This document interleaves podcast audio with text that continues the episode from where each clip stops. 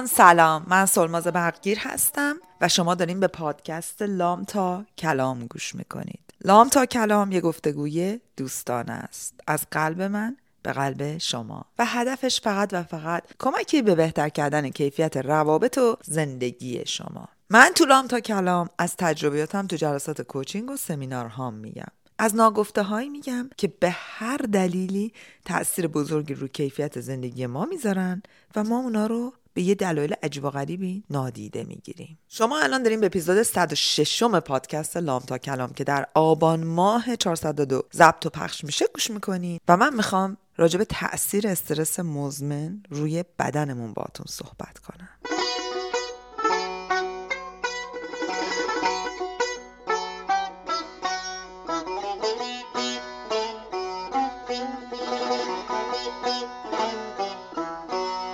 خب حالا بهتون بگم من چرا این موضوع رو برای اپیزود پادکست انتخاب کردم. پروژه‌ای که من تو پایان نامه فوق لیسانس هم دارم روش کار می‌کنم روی استراب و استرسیه که روی خانواده های مهاجر بعد از مهاجرت و درمانش. بعد تو این وادی که همینجوری داشتم ریسورس چک می‌کردم و میخوندم و کتاب خوندم و مقاله و ویدیو رسیدم به دکتر گبر مته.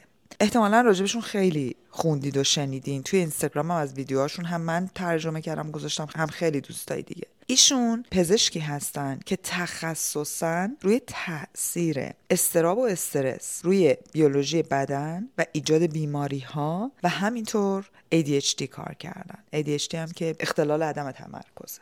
ایشون یه دکتر کانادایی هستن و برای من خیلی جالب بود. یکی از کتابایی که نوشتن و من در مورد اون کتاب چند تا ویدیو تماشا کردم کتابی به نام When the Body Says No یعنی وقتی بدن ما میگه نه. بعد به واسطه اون چند تا از ویدیوهای سخنرانی هاشون دیدم. یکیش یه ویدیویی بود همه لینکش رو می‌ذارم اگه دلتون خواست خودتونم برین تماشا کنید و گوش کنید خیلی مثالای جالبی می‌زنه و من می‌خوام خلاصه اون رو اینجا بگم. چون می‌دونم ما به عنوان جامعه ایرانی به شدت نیازمند داشتن دلایل درست برای نگهداری سلامت روان و جسمی خودمون هستیم. اسم ویدیو هست How to reset your body from chronic stress. یعنی چجوری بدنمون رو از استرس مزمن بیاریم بیرون و ریست بکنیم.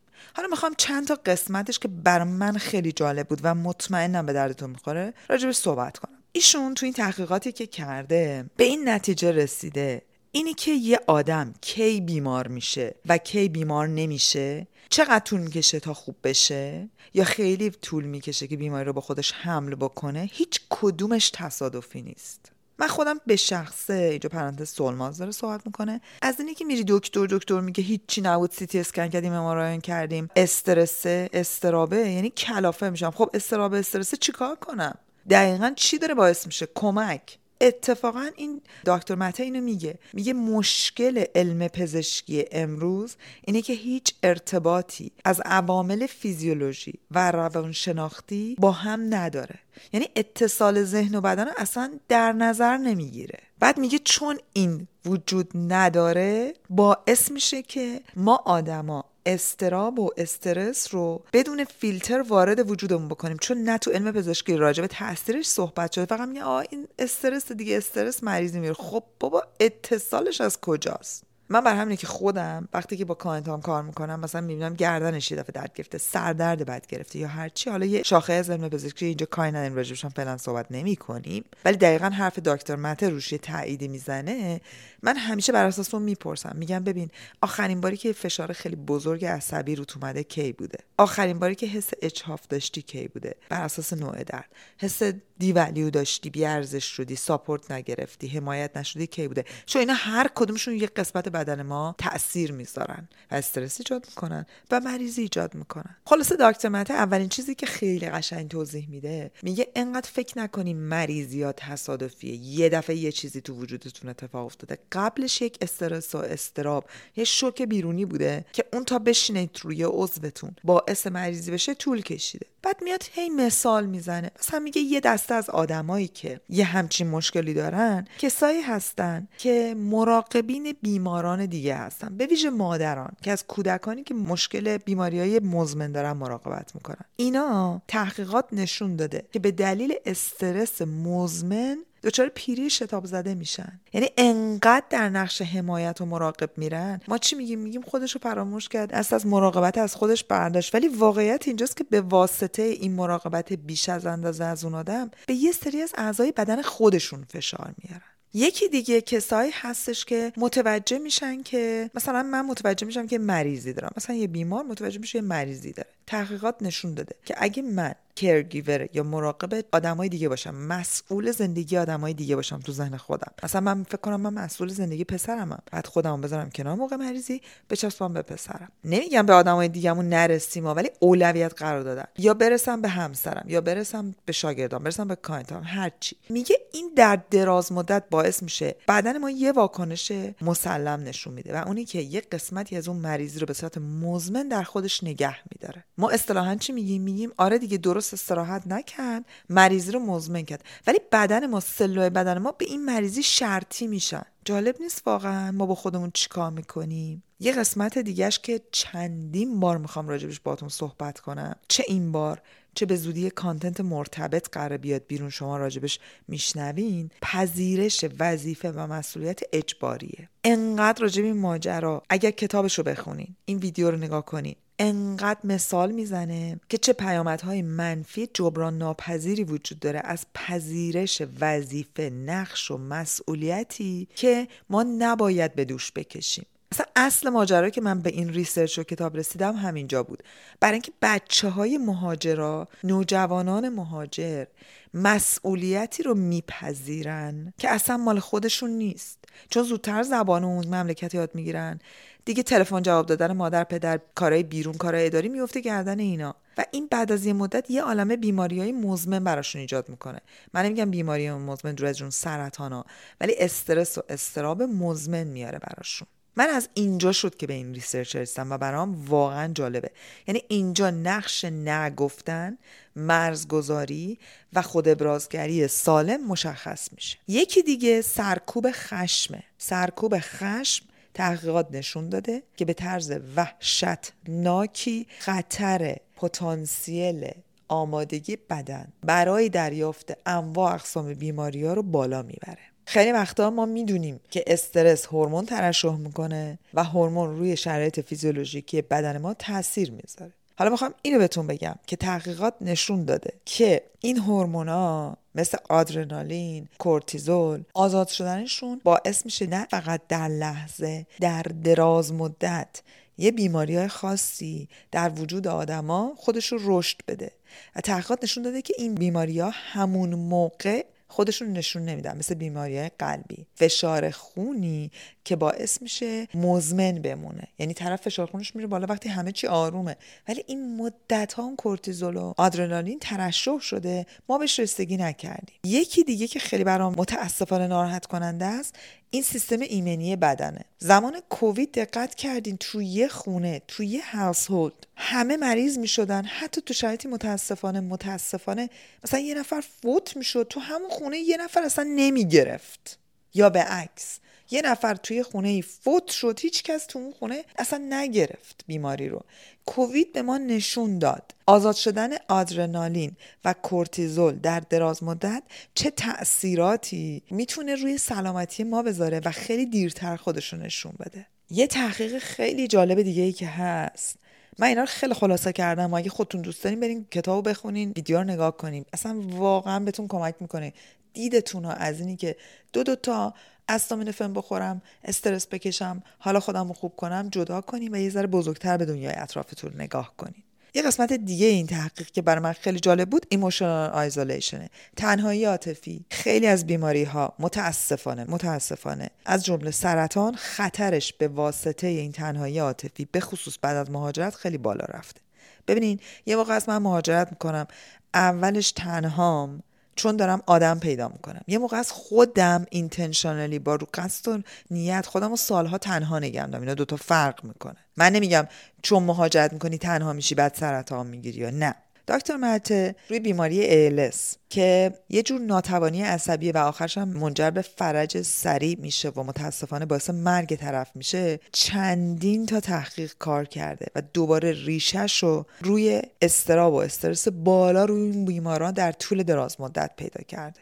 بازم اگه دلتون می‌خواد حتما برید این ویدیو رو ببینید. توی ویدیو قشنگ توضیح داده. چند تا ورزشکار بزرگ ازشون مثال زده. خیلی جالبه. به دردتون خیلی می‌خوره. یه چیز دیگه که هست باز بچه که میشن کرگیور والدینشون. یعنی میشن مراقب والدینشون که جلوتر بهتون گفتم که این تو بچه های مهاجرا از همه بیشتره. ما از فرزندان خودمون به اندازه ای که تواناییش رو دارن باید درخواست کنیم نه بیشتر. به اندازه ای که توی سنشونه باید درخواست کنیم. نه بیشتر. یه چیز دیگه هم که اتفاقا در کنار این تحقیق برام اومد یه پادکستی داشتم گوش می‌دادم رادیو مرز و اپیزود ناشنواها. راجع به بچه های کدا بود یعنی بچه های ناشنواها که چقدر مسئولیت والدینشون از سنهای خیلی کم از سن 8 9 سالگی باش نمی‌دونم دادگاه رفته اداره نمی‌دونم پلیس به اضافه ده رفته و همه اینا. و این دقیقا children becoming caregivers. این تحقیقات نشون داده که این کار والدین تاثیر خیلی بزرگی روی سلامت فیزیکی و افزایش استرس این بچه ها داره. یه چیز خیلی جالبی که آخر این ویدیو دکتر مته میگه یه هیچ کس رو مقصر ندونید. اینی که همش دنبال مقصرهای بیرونی بگردید کاملا باعث فلج سیستم عصبی شما میشه. باعث ترشح بیشتر هورمونای استرس میشه و حال شما رو بدتر می‌کنه. متاسفانه تو فرهنگ ما خب نسبت به فرهنگای دیگه این ماجرایی که آ تقصیر تو بود زیاده. و این هرس میده دیگه. به این فکر کن هر بار به خودت میگه ای تقصیر فلانی بود. بعد هرس می‌خوری بعد نشخار می‌کنی بعد حالت بدتر میشه. و دکتر گبه میگه این کار با خودتون نکنین. دنبال مقصر نگردید.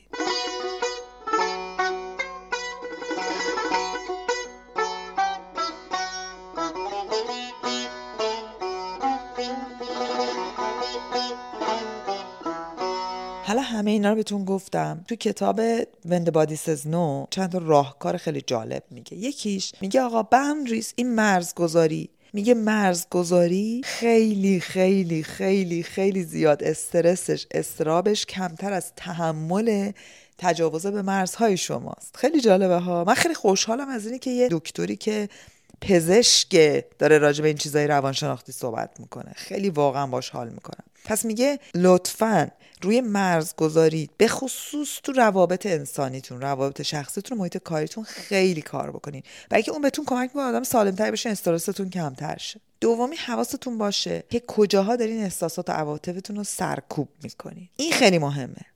برای اینکه اون سرکوب باعث میشه که شماها سیستم ایمنیتون درگیر بشه و اینکه خشم دیگه اصلش خشمه و بعد از اونجا همه سیستم سلامتی بدنتون تحت تاثیر قرار بگیره. سومی میگه اینی که کلیشه شده که هی بگین او آره اینا همه چی از استرسه. اونو جاشو عوض کنیم با اینکه من وقتی مسترب میشم وقتی استرس می‌گیرم یک ارتباط مستقیمی یه راه مستقیمی هست بین این استراب استرس با سلامت فیزیکی من. بعد میگه از اونجا شروع کنید رو مدیریت استرستون کار بکنید راجب سلف کر و خود مراقبتی میگه که خب ما یه اپیزود کامل رفتیم لطفا برین گوش بکنین. و از همه مهمتر راجب ارتباط مستقیم فکر ما و ذهن ما میگه. من اینجا از شما خواهش می‌کنم برین اپیزود باورهای محدود کننده رو گوش بدین. برای اینکه به نظر من من به این نچرسم یکی باورهای محدود کننده یکی هم والد سرزنشگر. این دوتا رو برین گوش کنین. آقا جان من به این نچرسم که این دوتا کلا قاتل سلامت روانمان و سلامت روان ما که تحت تاثیر قرار می‌گیره می‌زنه به بدن منهدممون می‌کنه. پس بنابراین من وقتی حواسم هست با کدوم باور محدود کننده و چگونه با تاثیر والد سرزنشگر خدمت روز و لحظه خودم دارم می‌رسم و کیفیتش رو میارم پایین بعدش چی میشه؟ بعد مسترب میشم استرس می‌گیرم. نتیجهش چی میشه؟ تخریب سیستم ایمنی بدن و مریض شدن.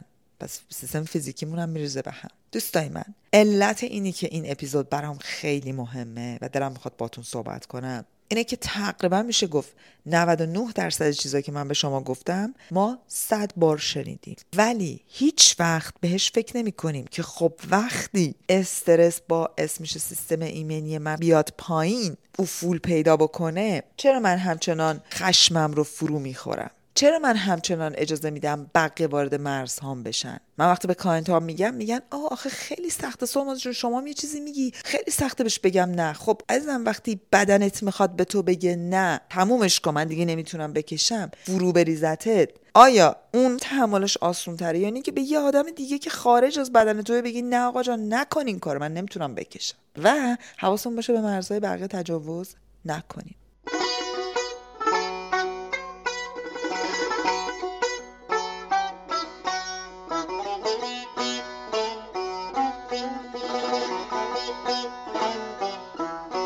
دوستای من ممنونم که به این اپیزود گوش دادین. به طرز اعجاب آوری اومدم اپیزود رو ضبط کنم صدام گرفت. خلاصه ببخشید. آب جوشم زدم ولی گرفت دیگه. شما ببخشید.